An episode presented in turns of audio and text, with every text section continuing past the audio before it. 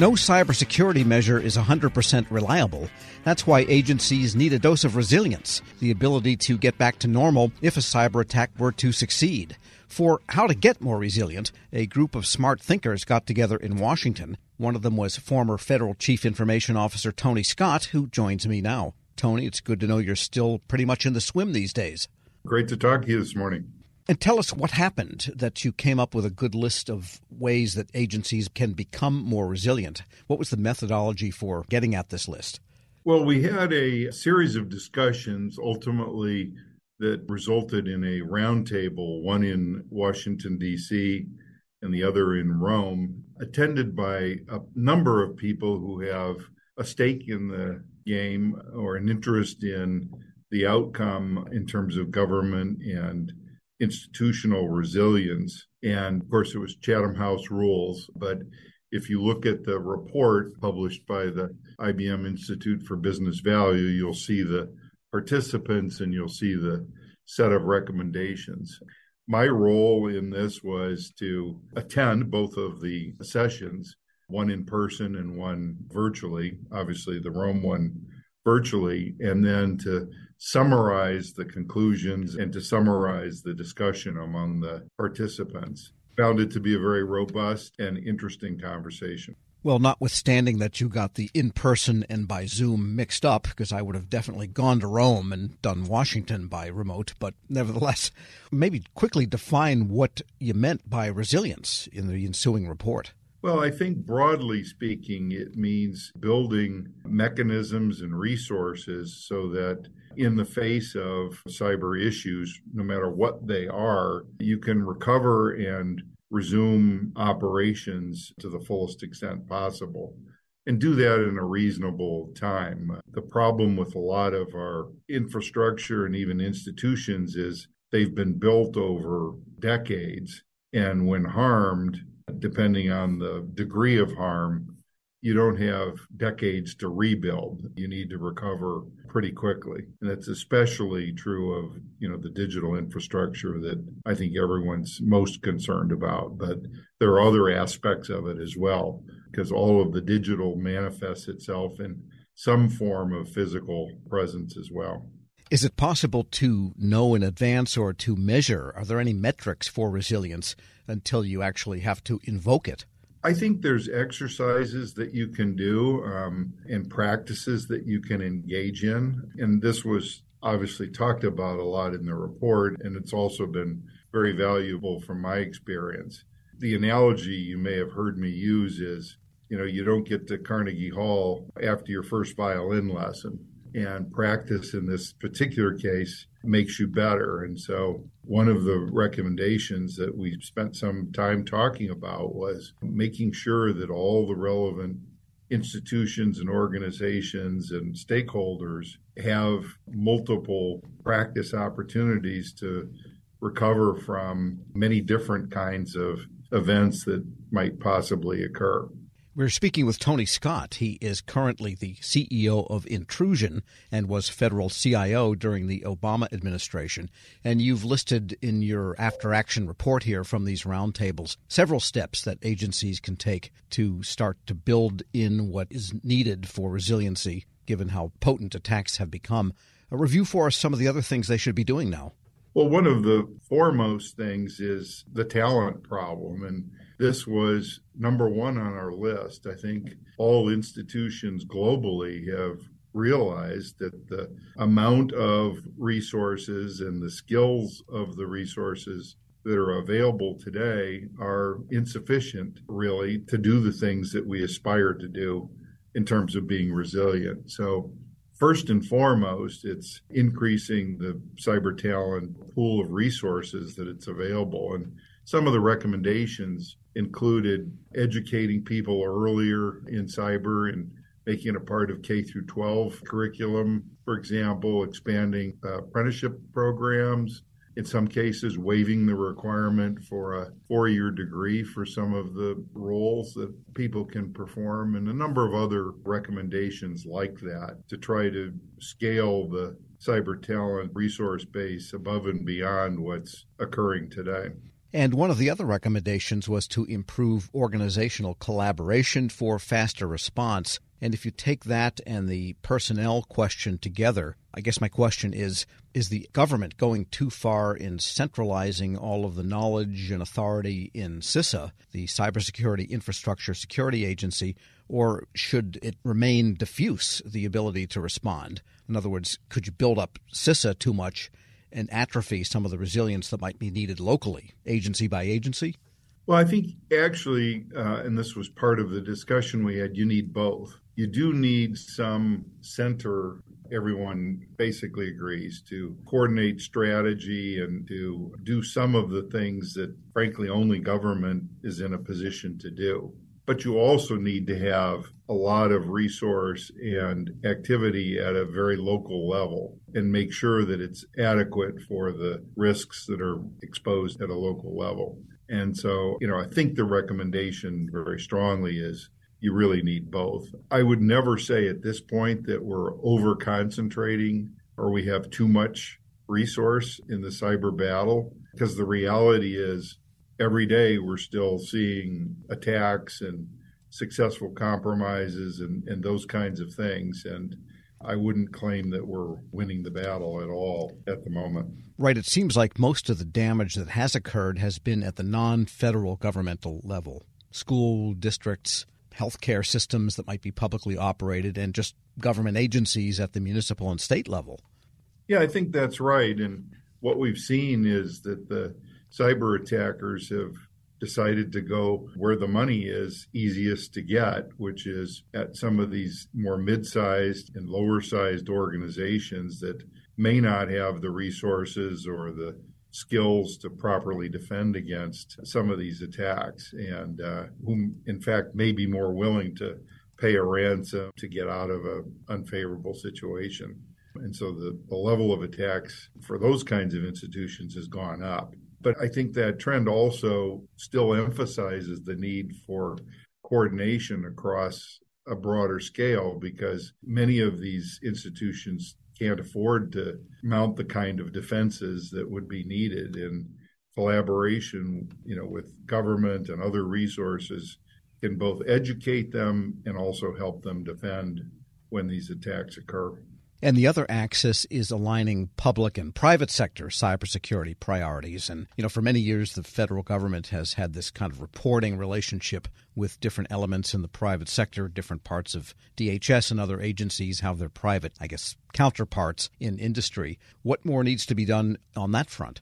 Well, I think this is an interesting tie in in some respects. The question's an interesting tie in to the new federal cybersecurity strategy that came out after these discussions had taken place. But, you know, it has to do with shifting some of the responsibility and some of the resources that are needed to fight cybercrime and cyber criminals to, to those organizations that are best prepared to have an impact. So, making software companies more responsible, making uh, you know telecom carriers more responsible, and, and the like, and then prioritizing all of that work, both from a law enforcement perspective as well as you know legally and, and governance wise, I think are all big steps towards aligning our priorities and getting everyone on the same page in terms of what our policies are, how we're going to respond, who to call, you know, all of those kinds of things have been a bit confusing. And if the public and the private sector are a lot more highly aligned around what action we're going to take, who's responsible, what the pecking order is, all of that's good news if we can pull it off. Yeah, cyber's never a set and forget, is it? Hasn't been, at least in my experience, that's for sure. Tony Scott is CEO of Intrusion and was a federal CIO during the Obama administration. As always, thanks so much. Great to talk to you, Tom. And we'll post this interview along with a link to his white paper, again published by the IBM Center for Business Value at federalnewsnetwork.com slash Federal Drive. Hear the Federal Drive on your schedule. Subscribe wherever you get your podcasts. Hello, and welcome to the Lessons in Leadership podcast. I'm your host, Shane Canfield, CEO of WEPA. Today I'm thrilled to be joined by Dr. David Wilson, President of Morgan State University. David has had a fascinating career and has garnered a long record of accomplishments from more than 30 years of experience in higher education administration.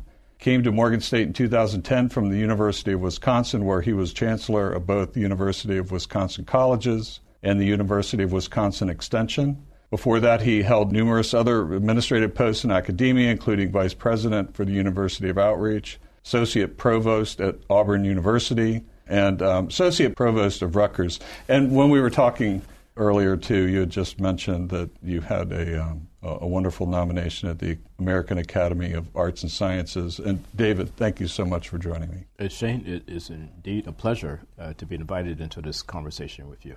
It's not in your um, in the short bio here, but I also know you served in some capacity in the Obama administration. Yes, I did. As a matter of fact, as I was leaving the University of Wisconsin, where I oversaw the UW colleges, I accepted the presidency at Morgan. And on my way into the presidency at Morgan in 2010, my name was advanced to President Obama to be considered as a member of his board of advisors on historically black colleges and universities.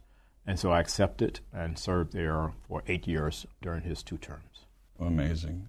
You've had a fascinating career at numerous universities across the U.S. How did you become passionate about the education field, and what are some of the biggest lessons that you've learned? First of all, I was made aware of a quote by Horace Mann, who was great 19th century educator who really gave rise to public education in the United States. And he was the first to utter the phrase that education is the great equalizer. And why that resonated with me was because I grew up in abject poverty uh, in rural Alabama, and there was no law in Alabama as I was growing up that required black kids to go to school. Uh, I was kind of shut off from formal education on a consistent basis. I didn't get a chance to go to school full time until I was in the seventh grade. We lived on property there that were owned by um, the white landowners and so the um, owner of the property, a white woman, would bring down to this little shanty that we lived in, and she would bring Look and Life magazines. My mom, uh, she would make us as children plaster these pages of Look and Life magazines against the wall of this little shanty to keep the cold wind out. I would take a kerosene lamp and go around the walls reading those articles in Look and Life magazines, which is when I first came across the phrase of Horace Mann. Hmm. From that point on, I committed myself, you know, to education. It's an amazing story, and two things occur to me. One, it's almost incomprehensible that this happened during our lifetime. You know, that to me is uh, almost shocking. It's also truly inspiring that you recognized that you could do more and sought out to do that and were successful at it. So when you think back on that experience, how has that informed, shaped, influenced your leadership position now as president of Morgan State? It, it had to have had an impact, but how would you articulate that?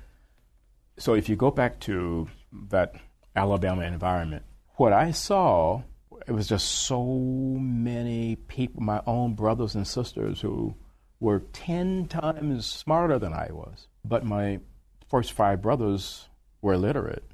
They never got an opportunity to show the nation how brilliant they were. Therefore, I really took on this whole notion that my life had to be about ensuring that individuals who were drowning in potential and they didn't realize it would be in a position where they would realize it. I was never ever about positions that would enable me simply to replicate privilege. I don't care where you went to school. I don't care what type of family you came from. I think that's where sometimes we kind of get education wrong. Uh, we have institutions that want to define themselves based on how many students they don't admit. I'm about just the opposite, taking individuals who are absolutely stellar and don't realize it and bringing that into existence for them. You've had so many opportunities uh, that you could do other things, perhaps at um, larger organizations.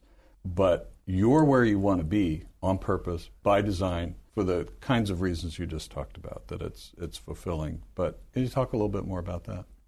There have been so many so called top 50 institutions in the United States that have come aggressively after me. And, you know, I flirted with a couple of them and I went home to Alabama because these two were very serious. And my family is brutally honest with me and they keep me grounded. So I flew down and began to talk with him about these institutions that were coming after me. I was thinking they would be impressed. And when I finished, my youngest sister said to me, Now, are you finished? Clearly, we are not understanding why you would even consider leaving Morgan. It just reassured me uh, that I'm living my purpose at Morgan. And it is joyful uh, to be at a place where you want to be versus being at a place where others think you should be. One question that I always have to ask is there one leader or maybe a couple of leaders that have inspired you, that have you mentioned Horace Mann. I don't know if, if, that fits in this category, but what might be a couple of leaders that you remember that, that inspired you, that gave you purpose, helped shape your life? In 1989, when I was selected as a W.K. Kellogg Fellow, we had to be introduced to leadership that was different in a lot of ways than the leadership that we had been exposed to. In February of 1990, uh, Mr. Nelson Mandela was released and that's where I wanted to go and meet Mr. Mandela. We had no idea that he would grant an audience, and he did. He granted an wow. audience, and uh, Mr. Walter Sisulu did as well. So here I am, having grown up in Alabama. I harbored some anger toward the society there that kept me from realizing my potential and then kept so many others like me from ever realizing their potential. At the end of a conversation that we had, someone asked Mr. Sisulu, We're leaving this conversation thinking that you harbor no anger towards a society that locked you away for 27 years. Are we leaving with the correct conclusion? He said, I harbored no anger or bitterness toward the society that locked me away for all of those years because I and others like me knew that what we were doing was the right thing if you commit yourself to doing the right thing, there should never ever be any space in your heart for anger or bitterness. And that was transformational for me and why I respect and admire Mr. Nelson Mandela and Mr. Walter Sisulu today. That is a great story. And it, you know, with all the accomplishments through your life, I'm sure it had a great impact on your ability to, to go as far as you have, and you're still going. Well, uh, I, I, have a takeaway in, in terms of leadership lessons I've learned. We would be well served as a nation if I think we created these opportunities for young people at various stages to really, first of all, see the United States. And then we need that same opportunity globally. As a result, when you do that, you understand the history over here, you understand the culture over here, you understand, and you got to understand the world beyond an intellectual understanding you want to think of your maturation in a way where your brain can never, ever, ever be hacked. so that's sort of the way. That's sort of the way that I kind brilliant. of see all of that. You that's know? brilliant. And um, being born in rural Southwest uh, Kansas, flyover country, as they say, I can I can tell you that your your comments about travel and getting out, not just reading about it, but actually traveling, it, it really is important it's absolutely critical for someone's personal development. I, I, I happen to think so. Well, Dr. David Wilson, thank you so much. I love every single piece of today, but also your life story. It's really impressive, inspiring, and thank you for sharing it. Shane, today. thank you very much for inviting me to have this conversation with you again.